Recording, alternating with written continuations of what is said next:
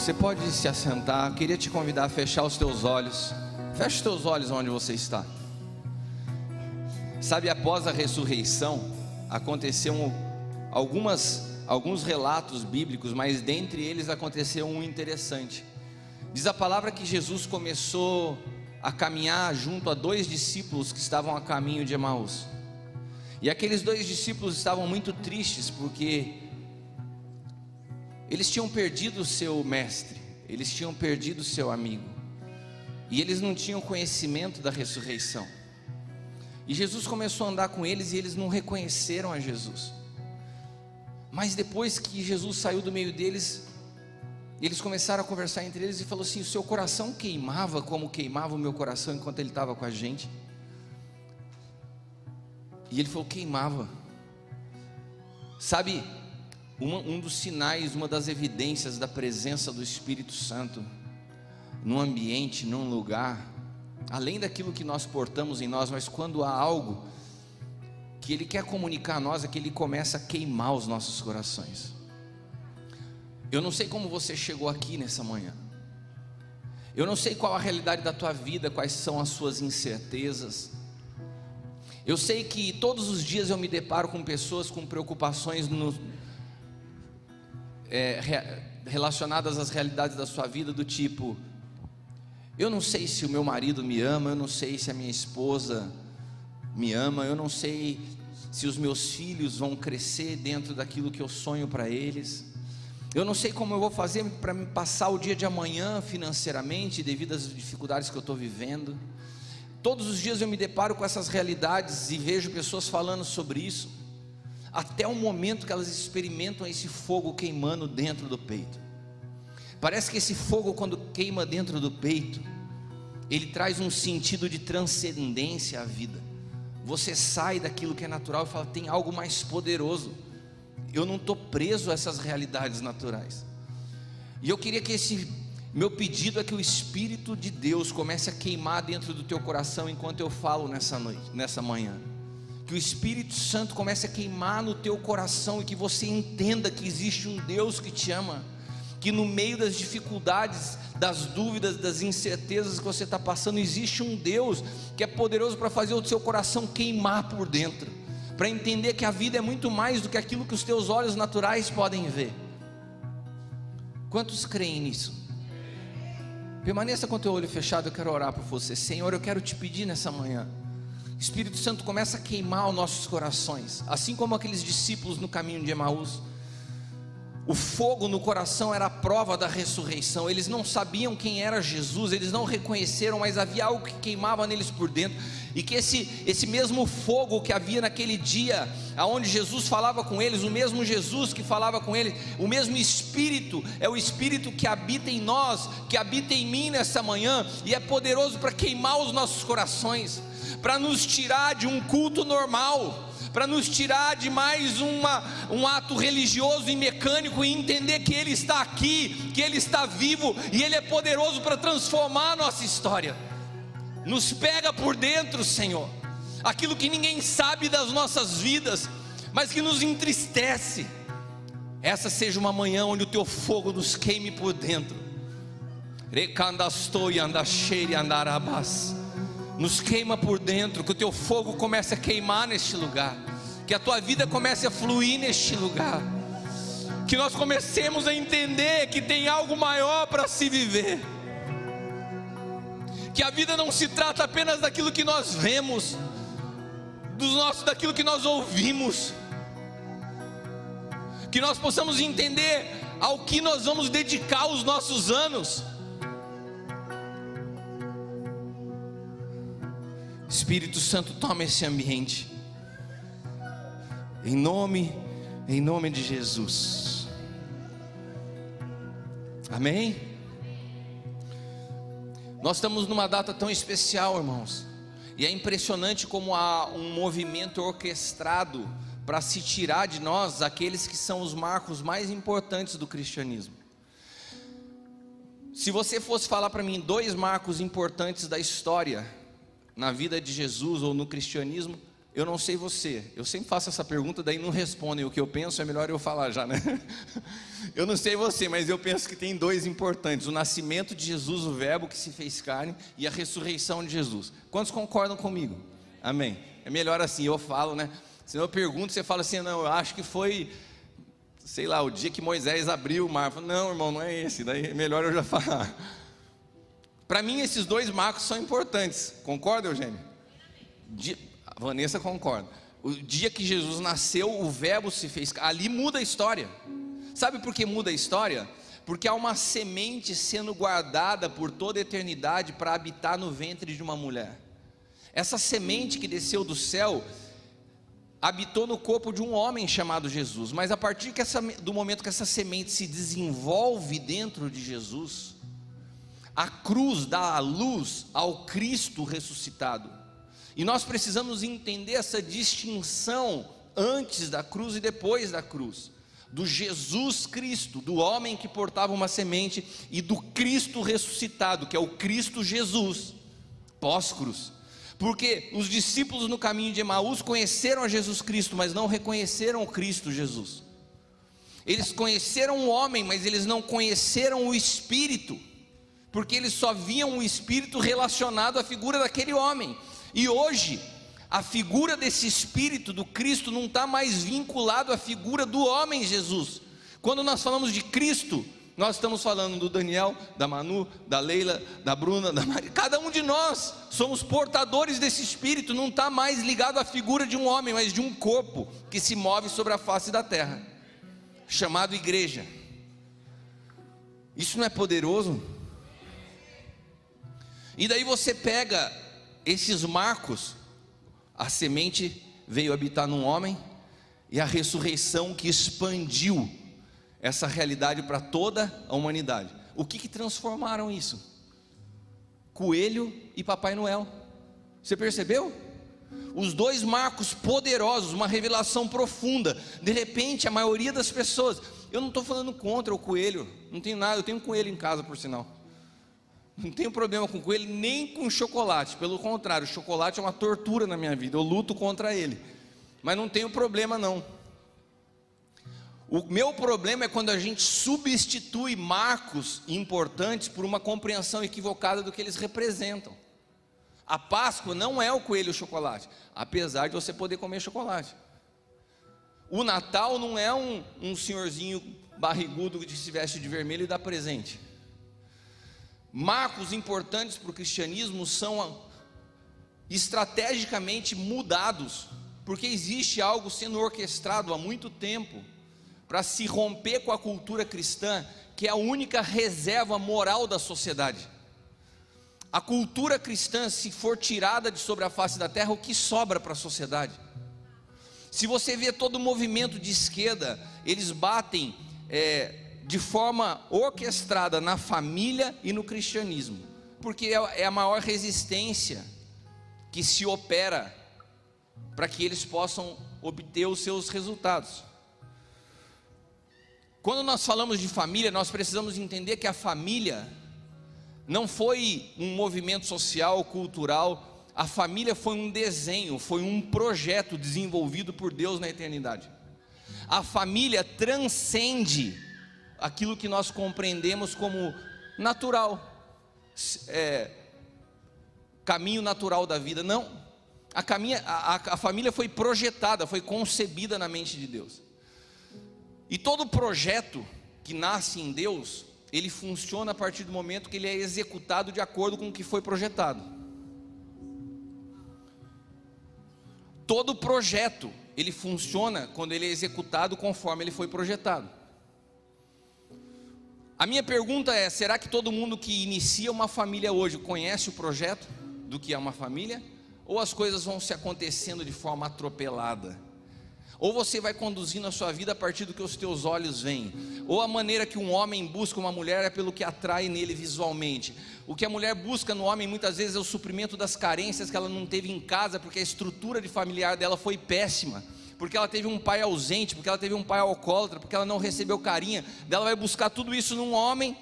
Então já começa tudo errado, porque nós não conhecemos o desenho de Deus do que Ele concebeu, sonhou e planejou para a família. Eu não sei se todos vocês conhecem minha história, mas eu venho de uma família muito estruturada.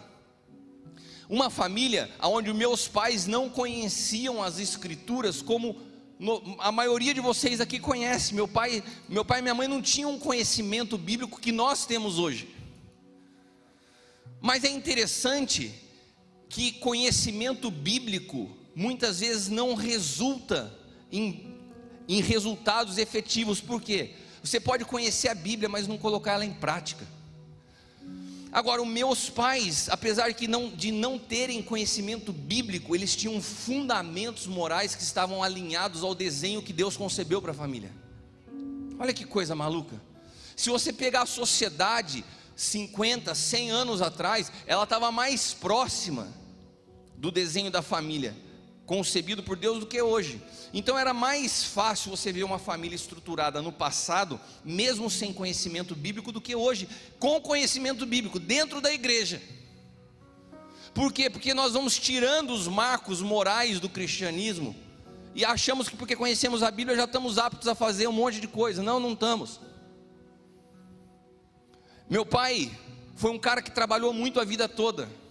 Eu eu tenho poucas lembranças do meu pai dentro de casa, de tanto que ele trabalhava. Mas meu pai era super amoroso. Eu não me lembro do meu pai levantar a voz dentro de casa. Mas ele não era bonachão. Porque o dia que ele levantava a voz, ficava todo mundo mudo. Meu pai, ele, ele transmitiu para a gente, como filho, respeito, autoridade, mas ao mesmo tempo amor e cuidado e proteção. Eu nunca vi meu pai levantar a voz para minha mãe. E para um filho, não existe nada que traga mais segurança do que você tratar bem a mãe desse filho. Então não adianta os homens que estão aqui quererem ser excelentes pais se são péssimos maridos. Se você trata mal a sua esposa, não adianta você tratar bem seu filho. O que ele precisa é da segurança de ver que um pai que ama a sua mãe. Isso faz parte, não do que eu estou falando, não da psicologia, mas de um projeto concebido por Deus. Se você faz fora do projeto, você vai ter consequências. E a minha casa, apesar de não ter fundamento bíblico, tinha fundamento moral. Agora, meu pai trabalhava muito. Aí como que você cresceu? Eu cresci com a minha mãe cuidando de mim muito próximo. E como diz o pastor Juscelio, a minha mãe costurava e meu pai vinha e fechava o ponto no final do dia. Meu pai era aquele que finalizava o assunto. Minha mãe chegava, passava o relatório do dia para ele, ele dava a sentença final. Olha, porque o Kiko fez isso, isso, isso, isso. Está de castigo. Acabou. Ele não, eu não precisava de uma presença constante. Eu precisava de uma voz forte e coerente para falar: aqui, aqui separa. Agora, hoje, os pais que não têm voz, querem uma presença substitutiva. Então eles pegam o final de semana, vão no cinema e vou ter um tempo de qualidade com meu filho. Não, não é tempo de qualidade que o teu filho precisa, é de coerência da tua vida. A minha mãe resolveu abrir mão da vida dela para nos ver crescer. Irmãos, quantas coisas eu fui preservado porque minha mãe abriu mão da vida dela para cuidar dos filhos. Enquanto eu vi na minha adolescência meninos serem abusados nos lugares que eu morava, minha mãe passava fazendo ronda de uma em uma hora para ver onde eu estava. Como isso me guardou. Como eu sou grato à vida da minha mãe e do meu pai. Porque não tinham o conhecimento bíblico, mas tinham o desenho correto do que é uma família.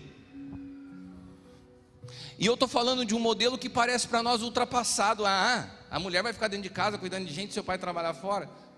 Eu não estou falando que hoje não possam ter ajustes a essa realidade. Eu não estou falando que hoje a mulher não precise trabalhar para ajudar seu marido. Sou super a favor, mas a gente precisa entender que existe um desenho. E existem consequências quando nós construímos dentro e fora desse desenho. A Leila, quando eu me casei com ela, eu me comprometi com o apóstolo L que ela ia concluir a faculdade. Ela fez faculdade de fisioterapia, se formou. Um dia ela estava nesse primeiro banco, a gente comigo, num culto, começa a chorar, falou assim: Amor, eu estou sentindo de abrir mão entregar minha vida profissional para cuidar do Caio. Não tinha Bruna ainda, né? Ela falou assim: Você me apoia? Eu falei: Todo apoio. Na verdade, eu queria isso, mas jamais iria colocar isso, essa proposta na mesa.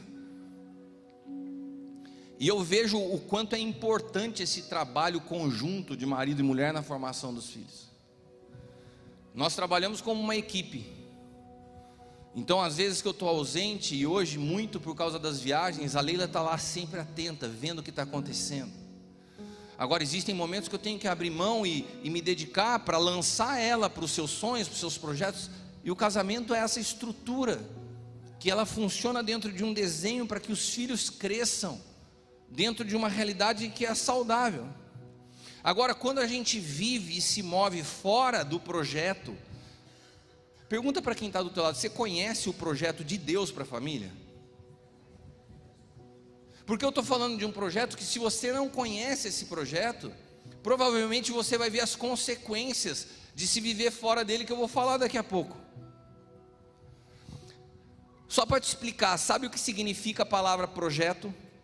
A palavra projeto vem da palavra latina projectum, que significa projectum significa antes de uma ação.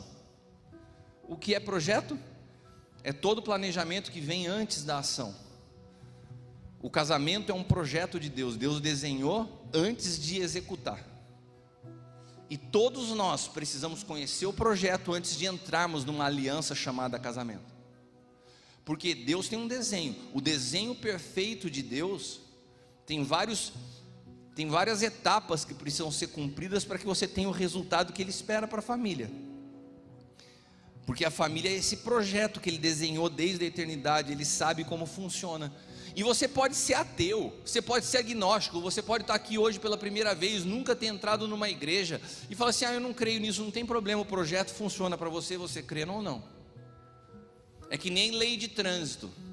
Você fala assim: ah, eu, não, eu resolvi que eu não acredito mais em lei de trânsito. Beleza, meu irmãozão. Você passa no sinal vermelho, você acreditando ou não, a multa chega na sua casa. Não, ela, ela, ela funciona independente de você acreditar. As leis, as leis da física também são a mesma coisa. Ah, eu não acredito na lei da gravidade. Você tem direito de não acreditar. Hoje tem gente que acredita que a Terra é plana.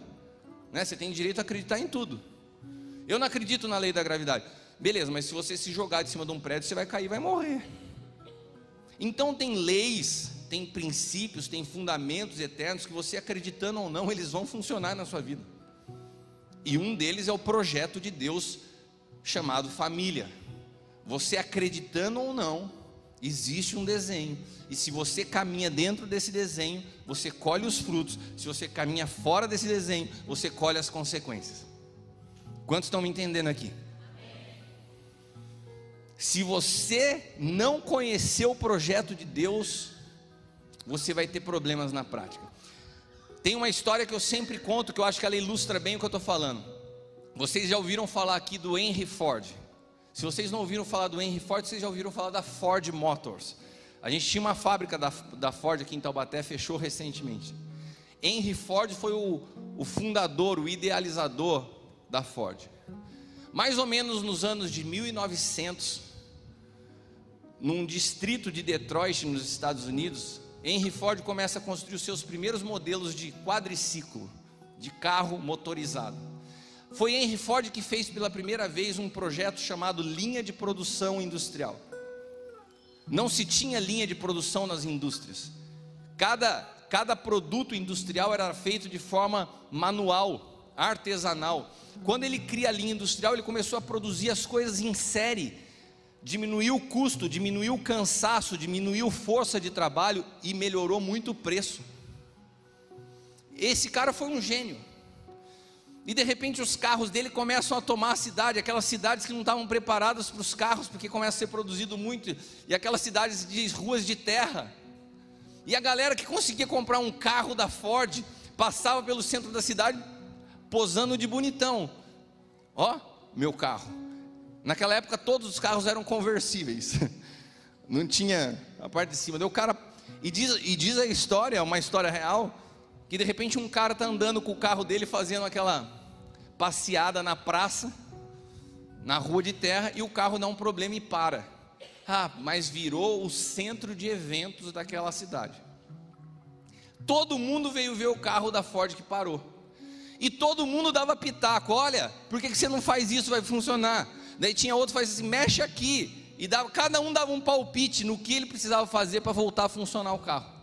Até que chega um senhorzinho, abre o capô do carro, conecta um cabo que estava solto e o carro funcionou. Daí todo mundo ficou olhando e falou: da onde surgiu esse cara? Daí alguém fala assim: esse aí é o Henry Ford. É o cara que desenhou o projeto desse carro. Enquanto um monte de gente fica dando palpite, quem desenhou sabe exatamente aonde está o problema para resolver. Sabe por que, que muitos casamentos hoje estão com tantos problemas? Porque tem muita gente dando palpite e é aquele que conheceu, que desenhou o projeto do casamento, nunca teve a oportunidade de falar o teu coração. Você nunca ouviu dele, você nunca ouviu do Senhor. Qual é o sonho que ele tem para a família, para o casamento? Você, marido, nunca ouviu de Deus o que ele projetou para você, para você ser como homem. Você, mulher, nunca ouviu de Deus, você nunca soube como se comportar como mulher no casamento, como mãe, porque você não conhece o projeto. E o que acontece quando nós nos distanciamos do desenho de Deus? Um monte de problemas sociais. Mas dentre eles eu tenho visto três que eu que eu escrevi para compartilhar com vocês: frustração, depressão e cansaço. Cansaço é. Eu tenho observado essa palavra, eu estou construindo essa palavra, eu falei para a Leila já faz umas três semanas. Há três semanas atrás eu recebi uma palavra profética de um pastor de Ilhéus que me chamou e falou: Cris, eu estava orando por você. E Deus me deu uma palavra. Ele está mudando a tua movimentação. E o, Senhor me falava assim: você vai, você vai ser um libertador de pessoas que estão presas na avareza. Quando ele falou aquilo, aquilo entrou no meu peito. Eu falei: avareza. Eu vou estudar sobre essa palavra. Libertador da avareza. E daí eu comecei a estudar e comecei a construir há três semanas atrás essa palavra. E quando eu vejo essas distorções que nós vamos vivendo nas nossas vidas por vivemos fora do desenho de Deus, eu encontro frustração, depressão e cansaço como três pilares da vida de quem está fora do desenho de Deus. E o cansaço é uma coisa muito interessante porque alcança a todos nos dias atuais. Quantos aqui já se sentiram cansados ultimamente? Tá com medo de falar que você está fora do desenho de Deus? Levanta a mão aí. Hã? A gente está vivendo dias onde os adolescentes estão cansados, onde os jovens estão cansados, aonde o crente e o ateu estão cansados. Estou cansado, estou cansado da vida. A gente veio num período de pandemia que parece que a gente desaprendeu a viver, e na verdade, Deus começou a tratar, nos trazendo de volta, para nos mostrar como está a realidade da nossa casa. Há um, há um cansaço instalado nessa geração. As pessoas estão cansadas da vida. Essa semana eu ouvi uma notícia, até a Leila que compartilhou comigo, de uma escola onde mais de 20 adolescentes, ao mesmo tempo, tiveram crise de ansiedade, foram levados por ambulância ao médico. Numa mesma escola, no mesmo dia, mais de 20 adolescentes saindo hospitalizados por ansiedade. Deixa eu te perguntar alguma coisa, se você é da minha geração, se você tem alguns anos como eu, eu vou te perguntar, você chegou a ver isso algum dia na tua vida na escola? Você já ouviu falar de adolescente com ansiedade quando você era adolescente? O que está acontecendo com a sociedade? Que do adolescente ao mais velho, todos parece que sofrem de um cansaço, desaprenderam a viver tudo gera ansiedade, tudo desperta o medo, tudo nos deixa agitados por dentro. Tem algo que está funcionando fora do desenho de Deus, porque Deus não nos chamou para viver de forma cansada e exaustiva. É Ele que disse: lança sobre mim o teu fado, lança sobre mim o teu jugo, e toma do meu que é leve. Eu estava vendo um autor que se chama Daniel Goleman, e ele fala o seguinte: o estado de atenção, a atenção na vida do homem, H maiúsculo, homem e mulher, é um músculo. O que quer dizer isso?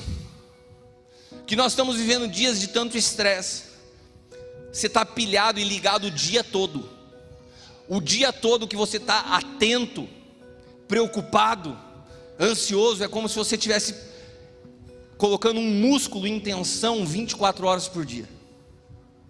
Irmãos, aqui, o Fábio sabe bem, bem disso, meu treinador. Se você pega um músculo e coloca sobre atividade constante, você, ele precisa ter descanso. O êxito de um bom condicionamento é você treinar e descansar. Não é só quanto você treina, é o quanto você descansa. Se você dorme bem, uma alimentação, tudo compõe um bom condicionamento físico. Agora, se você pega um músculo e deixa ele sob tensão 24 horas por dia, sabe o que, que o teu corpo entende? Que você está sobre perigo 24 horas por dia, porque libera no teu corpo algo chamado adrenalina. A adrenalina é uma substância que ela é liberada no estado de alerta. Opa!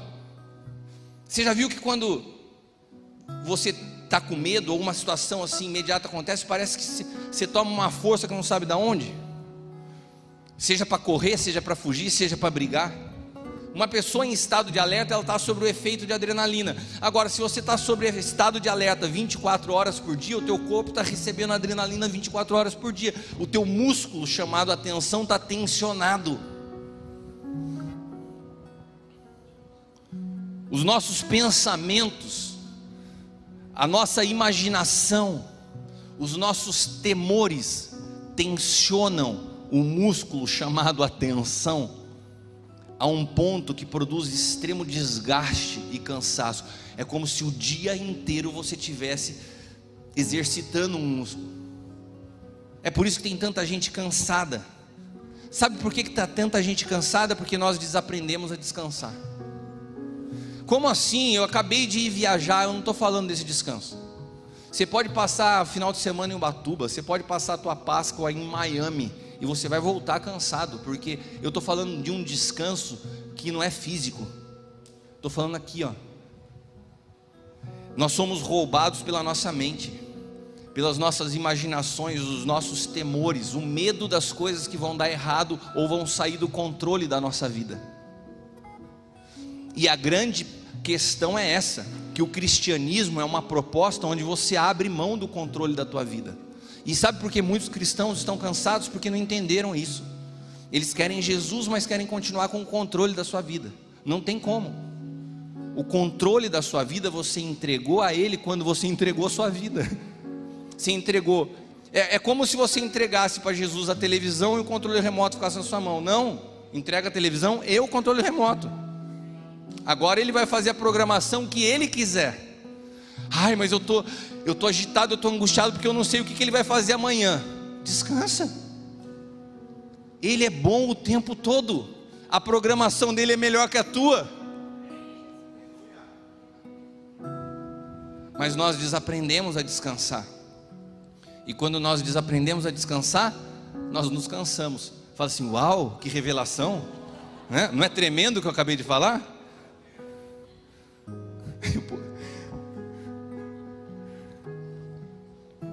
Agora, qual é o fator que está por trás desse interesse de nós continuarmos com o controle remoto na nossa mão? Qual é a raiz que de fato controla essa necessidade de mantermos o controle? Repita comigo uma palavrinha. Não é a tua realidade, irmão, eu sei que não, mas pode ser do teu vizinho. Repita comigo: orgulho. Daí dá uma olhada só de rabo de olho assim para quem está do teu lado. Tipo assim, tem, a gente costuma fazer isso assim, ai, orgulho, estou pensando em alguém. Deixa eu falar uma coisa para você, não é para você pensar em alguém, eu estou falando de você. Você está me chamando de orgulhoso, apóstolo? Talvez. Todos nós temos raízes de orgulho. Só que a gente não imagina o quão nociva elas são. O orgulhoso, ele não admite dependência de nada nem de ninguém, até mesmo de Deus. A necessidade de ter o controle expressa raízes de orgulho que você carrega dentro de você. Porque quando Deus tira o controle da tua mão, isso pode alterar a imagem que as pessoas têm a teu respeito. E quando altera a imagem das pessoas ao teu respeito e você vive de imagem, isso pode se tornar uma tragédia na tua vida. Se para você reputação é um assunto importante, o que as pessoas falam de você te importa mais do que o que Deus pensa a teu respeito, então quando Deus te convida a entregar o controle remoto, você fala assim: não, porque o teu orgulho fala mais alto do que confiar naquele que te deu a vida, que concebeu o projeto de vida para você e que sabe o que é melhor para você ter paz e descanso. Você continua com o controle remoto na mão, você continua pilhado, tenso, mas você não abre mão do controle. Por quê? Por causa dessas raízes de orgulho. Agora, eu quero te convidar você que é crente e deve estar falando assim: meu, esse cara está falando já 10 minutos e não leu a Bíblia. Para você que é crente, para você que está bravo que eu não li a Bíblia, vamos ler a Bíblia. Tiago, capítulo 4, versículo 6.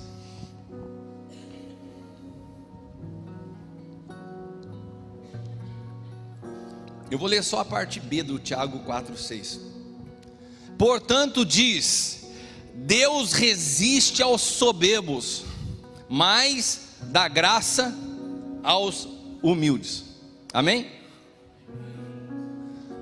Nossa, a tradução que vocês colocaram aqui está bem diferente da minha. Deus se opõe aos arrogantes. Antes ele dá maior arrumaram rápido, hein? Deus dá maior graça. Deus resiste aos soberbos, mas dá graça aos humildes. Muito obrigado, multimídia eficaz, rápida e ágil. Deus resiste aos soberbos, mas dá graça aos humildes. Repita comigo só essa frase que diz respeito a alguém que talvez você conheça. Deus resiste ao soberbo. Quantos aqui já ouviram falar sobre batalha espiritual? Quantos aqui já ouviram falar dessas guerras que, que nós travamos muitas vezes no espírito? O problema das batalhas espirituais, que muitas vezes a gente vê pessoas vendo demônio em tudo quanto é lugar, o maior problema das batalhas espirituais não são demônios mas são a ausência de Deus nas nossas batalhas. Como assim? Irmãos, a Bíblia fala que Jesus, ele venceu a morte, desceu ao inferno, tomou a chave do inferno na sua mão e se assentou acima de principados e potestades. Ele já venceu a morte. Ele já venceu o inferno. E ele nos colocou nessa posição juntamente com ele. O nosso problema não é o demônio, o nosso problema se chama Deus. O maior problema da tua vida não é com o demônio, é com Deus, porque Deus muitas vezes está resistindo a você. E não tem coisa pior na vida do que ter a resistência do próprio Deus. Apóstolo, mas por que, que Deus me resiste? Porque Ele resiste ao soberbo e você é soberbo. Deus está tá resistindo a mim, sim. E quando Deus resiste a você, isso, isso significa que você entra em batalhas sozinhos. Por quê? Porque Deus resiste ao soberbo. Existe uma diferença que as pessoas não entendem, que a Bíblia descreve de maneira muito diferente do que é libertação e do que é expulsar um demônio.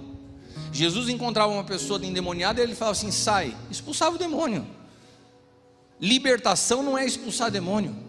Expulsar demônio, você fala no nome de Jesus, sai. Agora, libertação é um processo de cura das raízes das feridas causadas pelo tempo que esses demônios operaram na sua vida ou que você caminhou fora dos projetos de Deus para sua vida. Isso se chama libertação. Ou seja, o que eu estou querendo te dizer é que pode ser que você não tenha influência de demônios na sua vida, mas pode ser que você ainda continue preso na sua vida. Por quê? Porque a soberba te distancia de Deus. Ele resiste ao soberbo. A maior resistência que você tem na sua vida porque as coisas não fluem, não é do demônio, é de Deus. E a soberba ela se expressa em várias maneiras. Você já viu a dificuldade que você tem de ouvir alguém? Como você caminha de forma isolada? como muitas vezes você não ouve nem sua própria esposa, como você, esposa, não ouve seu marido, como você, filho, não ouve seu pai, essa dificuldade de não ouvir é manifestação da soberba, essa preocupação com a opinião das pessoas, ai, o que, que vão dizer se eu for na igreja falar que virei crente? Essa vida superficial, que é uma vida que, que gira em torno da opinião das pessoas, isso é soberba. Mas apóstolo, você falou que ia falar nessa manhã sobre avareza. Quantos se lembram que eu falei que ia falar de avareza? Mas por que, que eu estou dando tanta essa volta? Porque eu preciso chegar aonde a avareza ela, ela começa a se manifestar na nossa vida. Não existe nenhuma pessoa soberba que não seja avarenta. Todo soberbo é avarento. Ah, mas eu eu semeio não, não estou falando de semear, estou falando de avareza. Você vai entender melhor o que é avareza. Porque se o soberbo tem a resistência de Deus, mas ele dá graça ao humilde, eu posso dizer que a graça repele a soberba. Se Deus dá graça aos humildes, qual é o elemento que eu preciso para receber da graça de Deus? Humildade. Eu preciso de humildade. Se a soberba produz em mim distanciamento de Deus, eu posso dizer que a soberba repele a graça. A soberba na tua vida, ela também significa ausência de graça e favor de Deus sobre tua vida. E ausência de graça é início de avareza. Você não precisa entender, só entenda o seguinte: a soberba traz avareza para a minha vida. Eu estou tentando dar o caminho para que você possa perceber como as coisas foram sendo construídas ao longo da tua história. Mas o que é avareza? Avareza, segundo o significado básico, é o excesso de apego aos bens materiais. Isso é avareza. Se dá muito valor às coisas. Você, inclusive, trata a Deus a partir de um ponto de vista de alguém que você não entende muito bem, mas que existe, mas ele está lá para te dar as coisas que você sonha. Então você vem na igreja porque você quer um namorado, você vem na igreja porque você quer melhorar o seu casamento, você vem na igreja porque você quer um carro, você vem na igreja porque você quer uma casa. Deus é simplesmente um, uma entidade capaz de te dar os bens que você tanto sonha. E daí você entende como bênção quando as coisas que você tem vontade de ter, Deus te deu. É o, o gênio da lâmpada mágica. Olha, eu fiz três jejuns e três orações e vou dar o testemunho do que eu ganhei. Que visão limitada e avarenta de Deus que a gente tem. Um Deus para suprir as minhas vontades. Avareza é o excesso de apego a tudo que é visível. Popularmente pode ser considerado como avarento aquilo que a gente chama de pão duro. Mas a ganância também vem junto com a avareza já que a pessoa pode fazer qualquer coisa para conseguir o que deseja. Uma pessoa avarenta, ela faz qualquer coisa para conseguir o que deseja, coisas boas e coisas ruins. Marcos capítulo 7, versículos do 20 ao 23 diz assim: E dizia: O que sai do homem é o que contamina o homem porque do interior do coração dos homens saem os maus pensamentos, os adultérios, a fornicação, o homicídio, o furto, a avareza, maldade engano, dissolução, inveja, blasfêmia, soberba, loucura. Todos estes males procedem de dentro e contaminam o homem. Sabe por que eu coloquei esse texto aí? Só para você ver que às vezes a gente fala, pô, fulano estava pão duro, né? E a gente trata. O que, que você acha mais pesado, Manu? Eu virar para você e falar assim: Daniel é pão duro, né, Manu? Você vai, com, provavelmente, como eu te conheço, você vai rir para falar assim: ah, Kiko, é um pouquinho, vai falar, jeitinho da Manu, né? Agora você fala assim: Daniel é adúltero, né, Manu? Qual que é a diferença para a gente? Na mesma lista do texto que trata de adultério, trata de avareza. mas parece que a gente lida com a avareza como se fosse uma coisa menor. Parece que a avareza é uma coisa socialmente admitida por nós, né? Ah, tem que poupar. Daí você usa o avarento como um cara bom administrador. Não é avarento. Avarento pensa somente em si, pensa no evangelho que produz benefício pessoal. Pode falar de todo mundo, mas não admite que fale dele. Por quê? Orgulho. Pior do que o orgulho é o orgulho ferido. Ai, falou do meu nome. Pode falar do meu nome. Não se trata do que falam de mim, se trata do que eu carrego por dentro. Agora, se o meu interior é blasfêmia, é, é soberba, é inveja, é furto, cara, avareza está junto com homicídio. Você está entendendo, meu irmão? A seriedade, porque nós estamos falando de algo que produz resistência de Deus. A avareza é uma coisa tão nociva que é mais fácil um assassino se arrepender do que fez pela consciência que tem do mal que fez do que o avarento, porque o avarento não acha que está fazendo algum mal. Não, eu estou preso. Tem um, um, texto na Bíblia que fala que o cara falou assim: Nossa, a minha colheita foi tão boa que eu vou construir mais celeiros e vou acumular todos esses é, essa colheita em celeiros. E daí Deus dá um grito do céu, fala: Louco! Essa noite eu vou pedir a tua alma e o que você está acumulando vai ficar para quem, ô avarento? O cara não tem noção começa a ganhar mais e quer acumular mais. Não, o que Deus te dá não é para você acumular, é para você distribuir. Se você entender o significado dos bens na sua vida, você vive de forma próspera. Prosperidade não é o quanto você tem, é o quanto você dá destino ao que Deus te dá.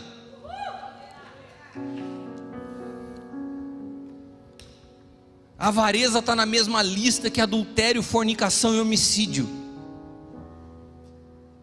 Lucas capítulo 12, versículos do 13 ao 15 diz assim: E disse-lhe um na multidão. Imagina Jesus falando lá, levanta um cara e fala assim: Mestre, fala com meu irmão para que ele reparta a herança dele comigo. Irmãos, se tem uma coisa que dá BO em família, é distribuição de herança, velho. Cara, tem uma senhorinha que trabalha com a gente, falou assim: quando o marido dela morreu, a única coisa que ele deixou foi um Fiat Uno. Os irmãos brigaram por causa do Fiat Uno. Herança é uma coisa que o cara batalha a vida inteira, fala, vou deixar bens para o meu filho. Deixou uma guerra na família. Seja por causa de um carro velho, ou seja por causa de milhões, sempre a distribuição de bens. Por quê? Porque a base da sociedade moderna é a avareza. As pessoas brigam pelo dinheiro, famílias se destroem pelo dinheiro. Nações, o que está acontecendo na Ucrânia? A soberba de um homem que põe em risco não só a Ucrânia, mas duas nações, pela soberba de um cara. Mestre, diz a meu irmão: reparta comigo a herança. Mas ele lhes disse: Homem, quem me pôs a mim por juiz ou repartidor entre vós? E disse-lhes: Acautelai-vos e guardai-vos do quê? O cara não estava falando, o cara estava falando sobre repartir herança. O que, que Jesus responde para ele? Acautelai-vos e guardai-vos da avareza, porque a vida de qualquer um não consiste na abundância dos bens que possui. Jesus está falando assim, cara, você vem falar para eu entrar como juiz e mediar a herança? Você está ligado quem eu sou? Você vai me querer colocar para dividir o fruto da tua avareza? Abre mão disso aí e toca a tua vida, rapaz. Pessoas avarentas que continuam fazendo a mesma coisa hoje em dia começam a circular no meio do povo de Deus e falam assim: ah, tem gente de boa fé aqui, eu consigo levar vantagem nesse negócio. E sempre com enfoque no dinheiro. E a pessoa que tem o enfoque do dinheiro, ela não admite perda. Porque nós podemos causar prejuízos muitas vezes sem ser intencionais. Problemas que acontecem. Agora uma pessoa avarenta não admite, porque a, a pessoa avarenta, ela é legalista e punitiva. O avarento ele exige punição. Agora veja como a nossa sociedade é avarenta. Em que momento da, da história se surge uma palavra chamada cancelamento? Agora. Essa palavra surgiu para o significado que ela tem, não tem dois, três anos. Cancelamento. O que é o cancelamento? É quando a sociedade decide punir quem acha que está errado. Esculacha, acaba, ignora, some do mapa. Por quê? Porque eu acho que o que fez tem que ter uma pena de acordo com o que eu penso. Isso aqui não é novo, Deuteronômio já falava sobre isso. Olho por olho, dente por dente. Fez, agora tem que pagar. Agora Jesus releu esse texto. Eu, porém, vos digo: se te ferires num lado da face, dá outra. Então não dá para entender cristão fazendo cancelamento. Não dá para querer entender cristão e exigir seus direitos. Não dá para querer entender cristão estimulando essa cultura da punição. A avareza nos leva a tratar tudo e todos a partir do dinheiro. A vida gira em torno de ganhar ou perder dinheiro. As amizades e as inimizades giram em torno do dinheiro. O nosso julgamento sobre as pessoas se dá através do dinheiro. Por quê? Porque quem governa a nossa vida é o dinheiro. A tua religião se torna o dinheiro. Esses dias eu vi a Ana Paula Valadão, para quem não conhece, uma cantora que fez, todos vocês devem conhecer, mas ela foi uma cantora que deu origem ao, ao movimento de música gospel na proporção que tomou através da igreja da Lagoinha alguns anos atrás. E ela estava falando, e eu fiquei admirado, porque desde que começou o Diante de Trono, o ministério dela, ela abriu mão de todos os direitos dela, todos os royalties, ela nunca ganhou percentual sobre o diante do trono. E do pouco que ela ganhou, ela perdeu tudo. Porque o diretor, o, a pessoa que, o gestor, o produtor dela, administrou de uma forma equivocada, enfim, ela perdeu tudo. Ela vive hoje uma vida bem restrita financeiramente. E ela disse algo a respeito desse momento da vida dela que eu fiquei impressionado, porque eu experimentei isso. Eu provei a mesma coisa que ela. Ela falou algo sobre o momento das maiores dificuldades e dos momentos de maior dificuldade dela. Ela falou assim: nos momentos onde eu menos podia, mais eu tive. Como assim? Você conseguiu entender essa frase? No momento que eu menos podia economicamente, mais eu tive. Isso é inexplicável naturalmente mas é como se Deus se revelasse a você nos momentos de escassez como sendo a sua fonte. E algo é, é inexplicável, é, é, você não consegue explicar isso para um avarento. Tem gente que fala assim, Cris, você passou problemas na sua empresa, como que você consegue viver bem? Se você tiver uma mente avarenta, eu não consigo te explicar, porque não tem explicação. A maneira como Deus cuida, e ela contando dos detalhes de como as pessoas abençoavam e cuidavam da vida dela. Eu tive tantas experiências de ser cuidado. Irmãos, quando você aceita Jesus como seu Senhor e Salvador, você não ganha só a Ele como teu Senhor, você ganha uma família, os nossos irmãos. Eu vou contar uma história só para vocês, tá bom? Só uma, dentre muitas que eu passei. Teve um dia, nos primeiros dias de problemas que a gente começou a viver, a gente tinha perdido o prédio da empresa prédio do escritório. Foi um dia muito difícil para mim. E logo no dia seguinte, eu tinha perdido o cartão de crédito, talão de cheque, não tinha dinheiro em conta, não tinha nada. E eu me lembro que a Leila nunca me fez uma cobrança, nunca me pediu nada, nem ela nem as crianças. Mas naquele dia ela falou assim: amor, eu estava saindo para trabalhar, ela falou assim: estava saindo para trabalhar. Ó, eu saí, não sabia para onde ir, o escritório estava fechado. Mas ela falou assim: amor, não tem nada em casa. Tipo assim, o que, que a gente vai comer, né? Falei: ah, tá bom, amor, dou um jeito. Quando eu entrei no carro, eu comecei a chorar, chorar, sozinho. Dentro do carro, fui para onde eu vou e o que, que eu faço. Eu falei, vou para a igreja.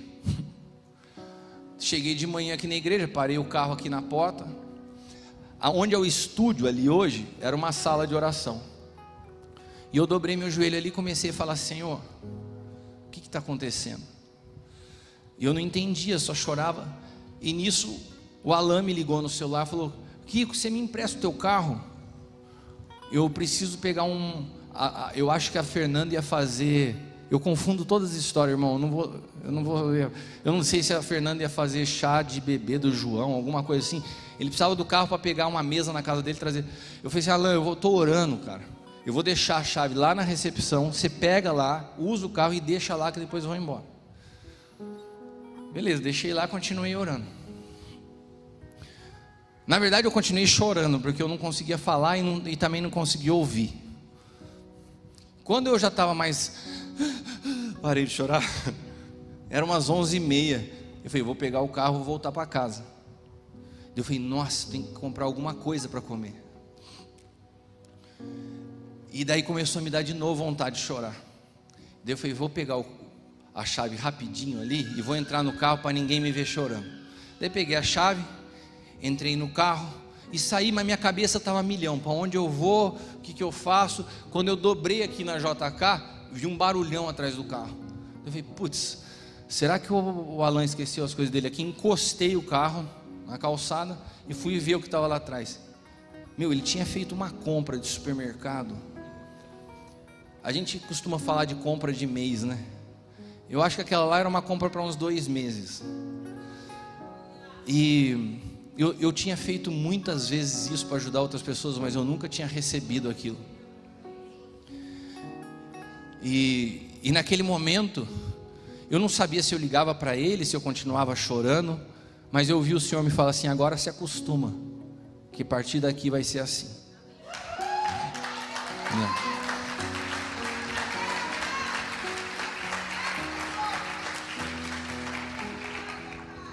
Eu sei que vocês estão dando glória a Deus, aplaudindo, mas não foi fácil não. Não foi fácil não. Porque uma coisa é você ter dinheiro e ir comprar, outra coisa é você não ter e esperar Deus te dar. E não me faltou nada. E eu posso falar a frase da Ana Paula Valadão como se fosse minha. Aonde eu menos podia, mais eu tive. Teve um dia a gente perdendo muitas coisas, eu tinha um bom carro naquela época, eu falei assim, eu não vou perder esse carro também. Deu semeei o carro. Cheguei aqui e falei, eu vou dar de oferta meu carro. Naquele dia eu ganhei outro carro. Depois eu ganhei outro carro. E até hoje é difícil para as pessoas entenderem, falei assim, como que vocês vivem? Eu vivo da graça e do favor de Deus. Não tem explicação. Agora deixa eu te explicar uma coisa que eu entendi. Todos nós na dificuldade ou na abundância, precisamos viver da graça do favor de Deus. O problema é que como quando você tem, você acha que você tem direito de fazer o que você quer e você não tem. E é por isso que você se torna avarento. Então, alguns desertos que a gente passa na vida nos ensinam a administrar o que Deus te dá com zelo, entendendo que tudo vem dele. Então não é porque você tenha condições que você vai e faz o que você quer fazer, é dele. A gente tem que aprender a viver nessa dependência em todos os momentos da vida. E isso é inexplicável para uma mente natural, que está todo o tempo cansada. Por que está cansada? Porque está pensando em como acumular. Por que como acumular? Porque tem medo de faltar amanhã. Quando você tem medo de faltar amanhã e você quer acumular, você está falando para Deus: Eu não confio em você. Eu preciso ter acumulado, porque eu não sei se amanhã você vai acordar de mau humor, vai falar assim: hoje eu não vou te dar nada, então eu vou deixar aqui acumulado. A gente está dizendo isso quando a gente desconfia. Como é possível, na mente de um avarento que está trabalhando o dia inteiro para ganhar dinheiro, ver alguém com uma cara descansada sendo próspero no momento de dificuldade? Não, não tem explicação. O mundo olha para nós quando nós estamos em dificuldade e gostaria de nos ver morrendo, sangrando, suando, chorando. E daí olha para você, mas não, não é coerente com a tua vida. Não é mesmo, porque a minha vida é sobrenatural. Não é mesmo, porque a prosperidade é algo sobrenatural. Não tem explicação. Existe uma mulher chamada Rich Green. Essa mulher foi considerada a bruxa de Wall Street. Ela foi apelidada como a bruxa de Wall Street. Tinha uma fortuna de 100 milhões na época que viveu. Olha essa história. Essa mulher viveu de 1834 a 1916. Foi chamada da bruxa de Wall Street. Por quê? Porque ela não trocava o vestido e lavava só a barra de baixo para economizar sabão e água. Ela tinha uma fortuna de 100 milhões. Ela ganhou as páginas do Guinness Book como a mulher mais avarenta do mundo na sua época.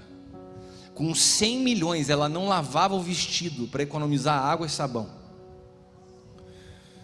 E diz o texto, né, que eu inclusive vi isso na revista super interessante, que ela foi uma grande mulher de negócios e soube multiplicar a herança do pai. Deixa eu te perguntar uma coisa. Alguém que multiplica a herança do pai é próspero? Aos olhos do mundo, sim. Aos olhos de Deus, não. Essa mulher tinha uma herança gigantesca, soube administrar, multiplicou, mas continuava com um espírito de avareza, avarenta. O avarento, ele pode até ter posses, mas ele não desfruta dessas posses. Ele não sabe, o avarento ele não pode ser próspero. E ter dinheiro não quer dizer ser prosperidade.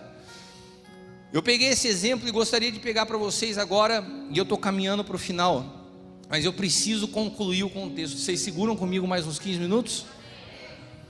Eu quero falar para vocês de como a psicologia vê a avareza. Tem uma, uma frase de um cara, um neurocientista da USP chamado Gilberto Xavier, melhor do que falar um cara, né? A Leila me corrige depois. O, o, esse neurocientista da USP ele fala o seguinte: a criança carente de hoje vai ser o pão duro de amanhã, para compensar a época das vacas magras. Eu quero que você guarde essa frase. A criança carente de hoje vai ser o pão duro de amanhã. O que, que gera avareza? O que, que gera avareza? É escassez na sua casa é os teus filhos não irem para Disney, é os teus filhos não estudarem numa escola particular, é os teus filhos não poderem comer uma pizza depois do culto porque você está passando dificuldade. É isso que gera avareza? Ou o que gera avareza é o excesso, é, é a ausência de cuidado e amor dentro de um lar?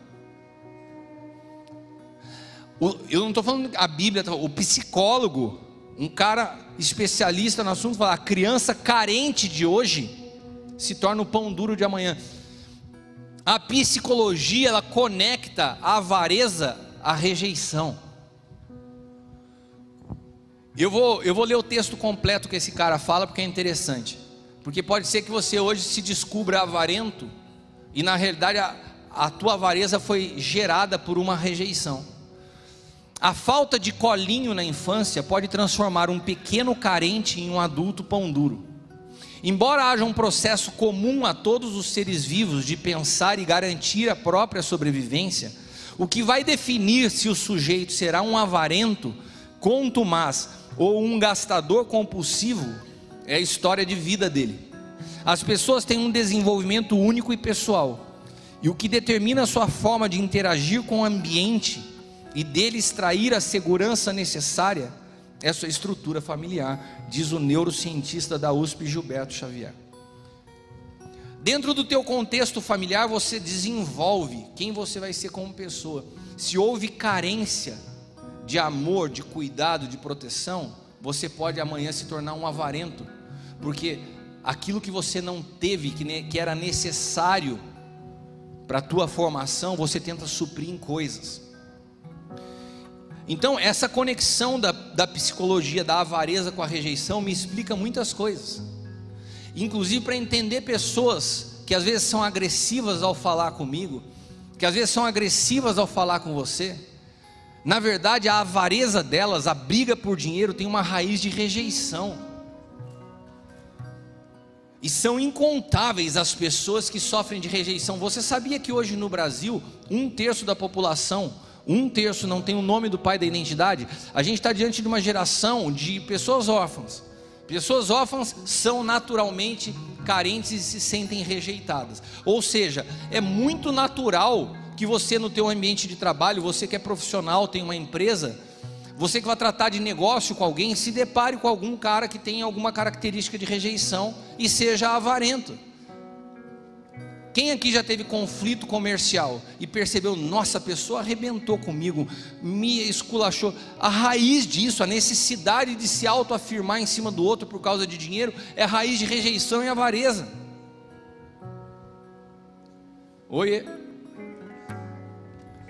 Pode ser que você esteja me ouvindo falando assim: ah, eu sou a pessoa que brigo por causa disso. As pessoas que sofrem de rejeição, elas têm dificuldade de, de se submeter a alguém. estão sempre buscando justificativas para respaldar a sua atitude. Como são essas justificativas? Culpando o outro. Ah, não, mas você não sabe o que o outro. Ele me gerou um prejuízo. Ele me fez isso. Você sempre tem uma justificativa. Acusando sempre os outros a partir do que? Das suas próprias feridas e da sua percepção da vida.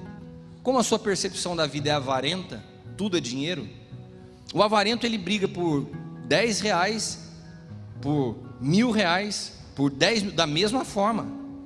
Da mesma forma.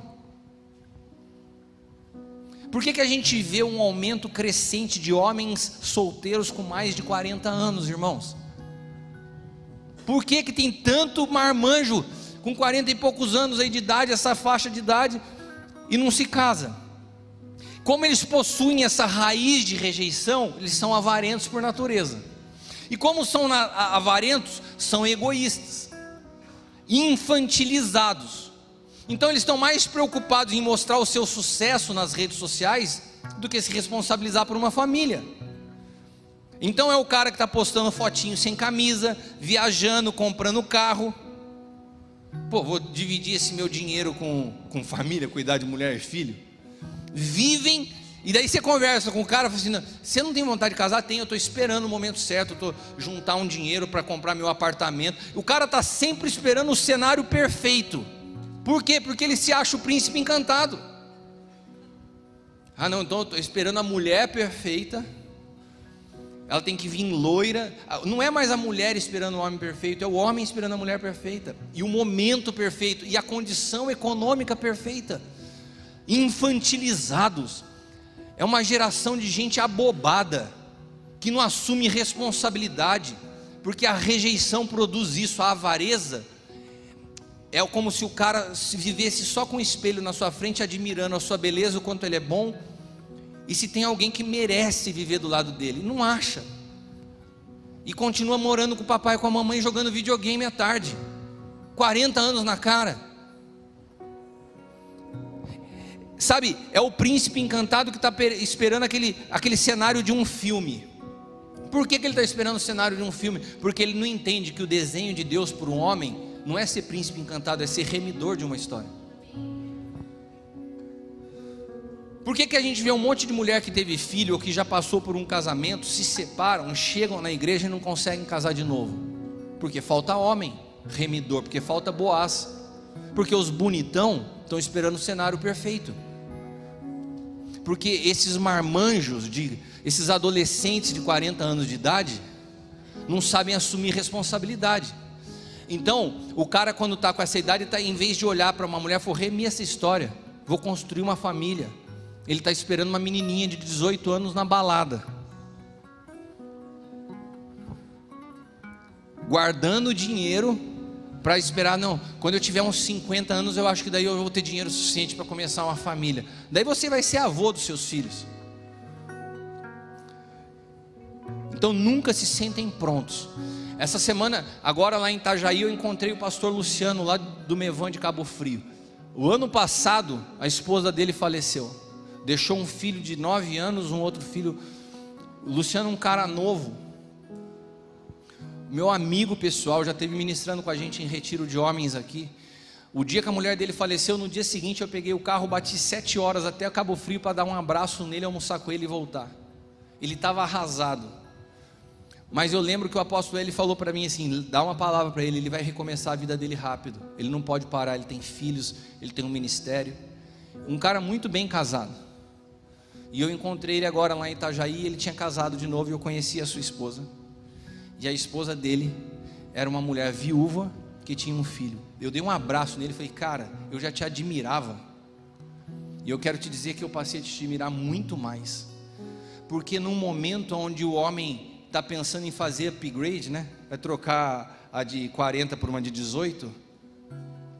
Esse pensamento avarento de uma sociedade corrompida no que diz respeito ao desenho de Deus para a família, ele olhou e falou assim: não, a melhor maneira de eu retomar a minha história é remindo a história de alguém.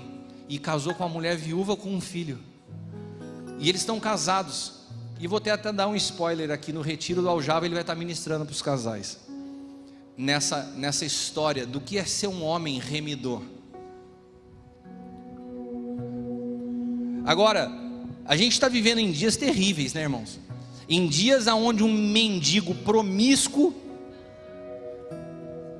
um mendigo promíscuo é, como, é considerado hoje blogueirinho. O cara está dando entrevista tudo quanto é. O que, que, o que, que você tem para ouvir de um mendigo promíscuo e de repente ridicularizar o marido traído? O marido virou o bobão e o, e o bandido do cara. Bandido porque é promíscuo. Você vai ouvir o cara falar assim, nojento. Se torna estrela social. Está em tudo quanto é festinha, beijando menininha. Gente, qual a sociedade que a gente está vivendo, essa loucura? Foi convidado até a ser para candidato a deputado, alguma coisa. É um cenário perfeito para o desenvolvimento da avareza. A Vanessa falou que ele foi convidado por quatro partidos. Será que é isso que a gente precisa na política? Estimular esse cenário de. O que, que é isso? Irmãos, tudo isso é um campo fértil para que a avareza se prolifere. O avarento é uma pessoa difícil de conviver, seja como cônjuge, como pai, como filho, como amigo, porque o dinheiro vai estar sempre acima de qualquer outra realidade se é meu irmão, se é meu filho espiritual, até que a gente tem algum problema financeiro. A gente não consegue perdoar, a gente não consegue. O dinheiro que governa as nossas vidas. Alguém já foi ofendido por uma pessoa avarenta? Você já foi alguém que brigou, brigou com você por causa de. O Senhor me deu uma palavra sobre isso que eu queria compartilhar com vocês. Lamentações capítulo 3, versículos do 26 ao 32. Eu já estou acabando, eu peço para vocês, eu estou usando os 15 minutos que vocês me deram. Lamentações 3, 26 ao 32. Essa palavra Deus falou profundamente comigo esses dias. Guarde ela, leia e releia. Agora precisa ser exatamente a versão que eu estou falando aqui. Então, primeiro você me vê lendo para você achar a versão igual, tá? Que eu não escrevi qual é. É muito bom aguardar confiante e em paz pelo socorro, a salvação que vem de Yahvé. É proveitoso ao ser humano suportar o jugo e o sofrimento próprios da sua juventude. Que esses períodos de provação sejam vividos em solitude e em silêncio. Afinal, foi Deus que determinou essa opressão sobre cada pessoa. Preste atenção agora. Põe o teu rosto rente ao pó da terra, em sinal de arrependimento, e talvez ainda haja esperança. Dispõe, olha aqui, dispõe a tua face a quem te deseja ferir, engole a desonra e a humilhação. Eu tenho uma tia que quando a gente começava a chorar quando ela era criança, ela fala assim: engole o choro. Engole o choro, eu descobri que é uma frase bíblica, foi Deus que falou para Jeremias engole a humilhação. Esses dias eu estava sendo humilhado, e eu fui orar e Deus falou assim: engole a humilhação, ela é proveitosa para você. Fica em silêncio, não se defende, não se justifica, porque a necessidade de se defender, de justificar, demonstra raiz de orgulho. E Deus resiste ao orgulhoso, Deus resiste ao soberbo, mas Ele dá graça ao humilde. Graça para quê? Para suportar a aprovação, para ser aprovado em meio à prova. Não importa o que falam de você, importa é como você se comporta diante do Senhor em meio às dificuldades que você passa. Engole, engole a humilhação, porque o Senhor não te desprezará para sempre ainda que traga sobre ti muita tristeza, a sua compaixão o amparará, pois imenso é o seu amor infalível. Você quer romper com soberba na sua vida? Aprenda a ser humilhado, sem responder. Você quer romper com avareza na sua vida? Adota o silêncio quando você for injustiçado. Você quer romper com a avareza na sua vida? Para de orar para Deus tirar da tua vida quem está te humilhando. Mas aprenda, deixe Deus trabalhar em meio a isso. Se você está ouvindo essa palavra hoje, eu quero que você preste atenção agora. Se os seus olhos se abriram de alguma forma para essa realidade, se você entende que, sei lá, devido à rejeição, devido às suas situações de infância, de alguma maneira essa avareza conseguiu ter espaço na sua vida. Você vê a avareza no seu ambiente familiar, no seu, seu jeito de lidar com a sua esposa, com seus filhos, com a vida, com as pessoas. Se você entende que isso teve espaço na sua vida, amanhã de hoje pode ser para você uma Páscoa, uma libertação, uma passagem de uma natureza consumida pelo egoísmo para uma nova vida marcada pela generosidade.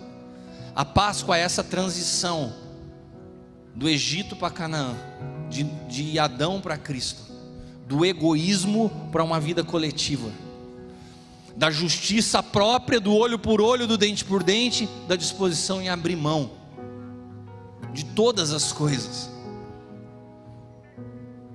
Eu quero ler para você esse texto, Mateus 5, 38 e 48. Jesus relendo a lei do nosso direito de defesa, ele relê essa lei. Olha, você ouviu o que foi dito? Olho por olho, dente por dente, né? Aqui se faz, aqui se paga, né? Te atacaram de jeito, ataca também. Se mataram, você mata. Isso era a lei. Jesus fala assim: vamos começar de novo? Um novo pacto? Uma nova história? Então vamos lá. Ouviste o que foi dito, olho por olho, dente por dente. Eu, porém, vos digo: não resistais ao mal mas se qualquer te bater na face direita, oferece a outra.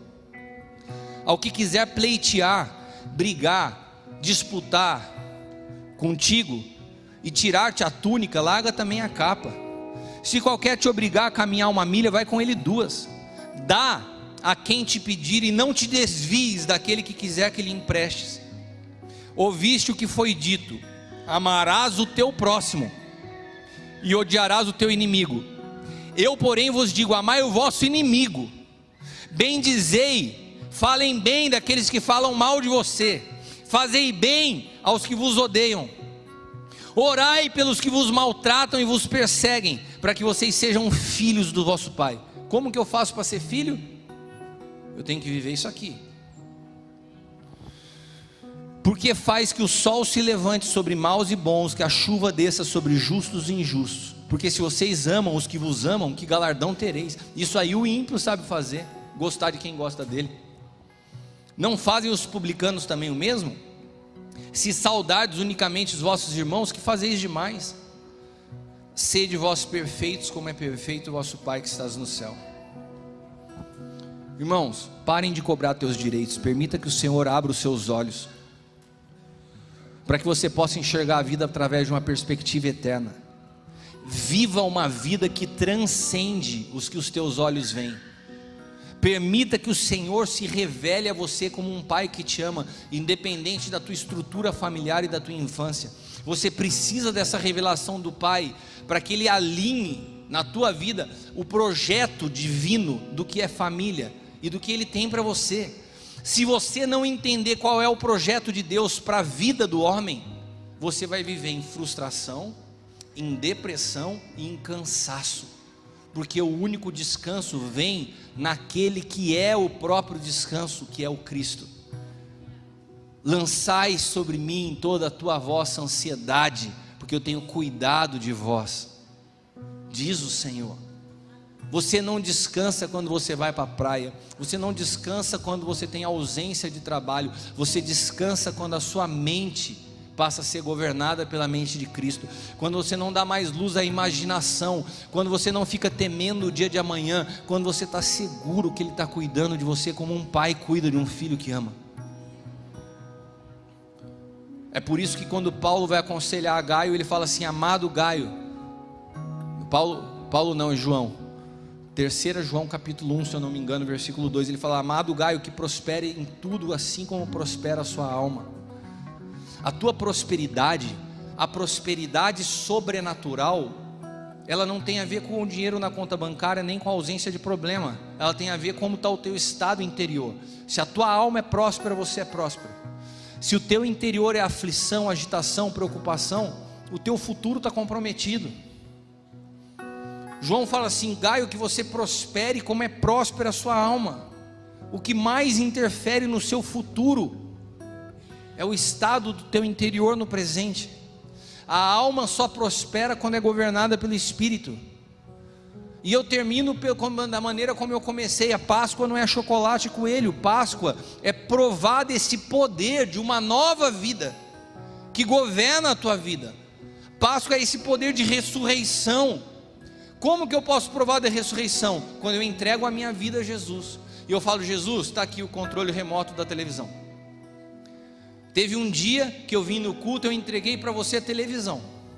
Mas hoje eu estou entendendo e eu quero entregar o controle remoto também. A partir de agora o Senhor comanda. Faz do teu jeito, eu vou descansar. Porque se você não descansar, você não suporta. Teu, os teus dias vão te levar a sucumbir. O cansaço mental, a pressão. Ouça o que eu falei: adolescentes, 20, sendo levados ao hospital por crise de ansiedade. Se adolescente que não tem problema na vida está indo para o hospital por ansiedade, imagina a gente.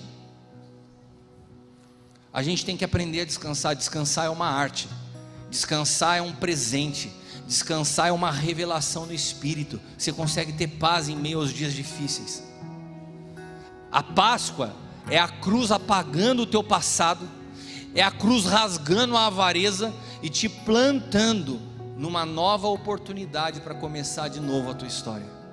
Quem gostaria de viver essa Páscoa hoje profeticamente? Quem gostaria de falar assim, Senhor, me dá a oportunidade de começar uma nova história hoje? Eu não quero mais é, essa vida avarenta, restrita a preocupações comigo, a bens materiais, eu quero transcender para uma realidade aonde eu confio completamente ao Senhor.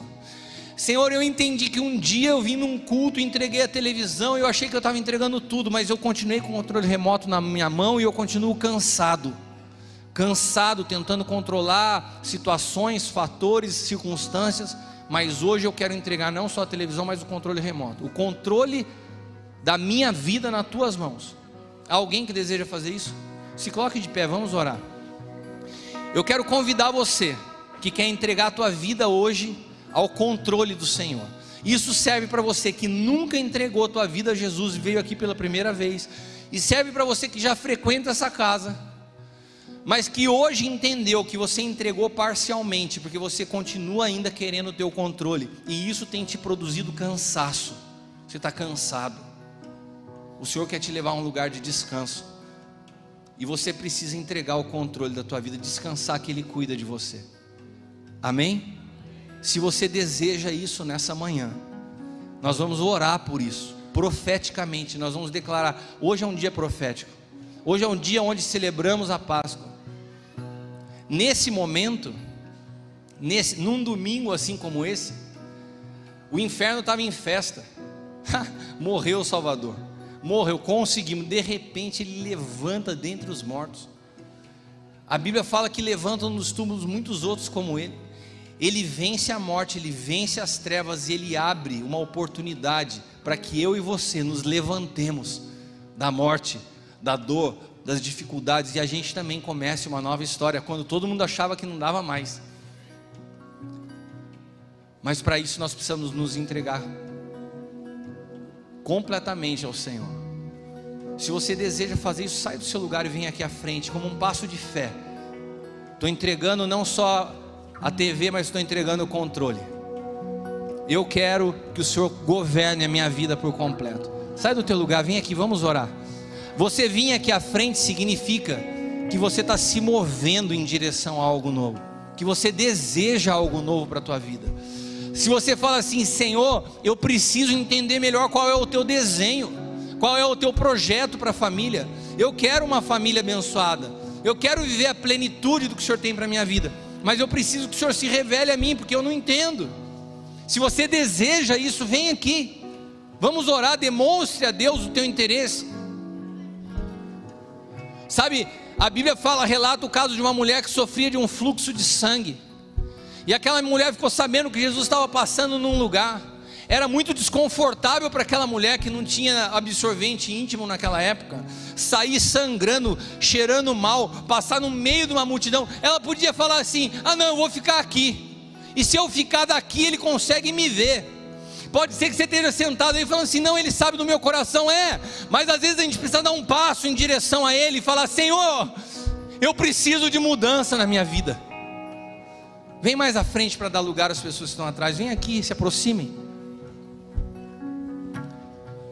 Isso, venha. Vamos orar. Hoje é um dia profético na tua história.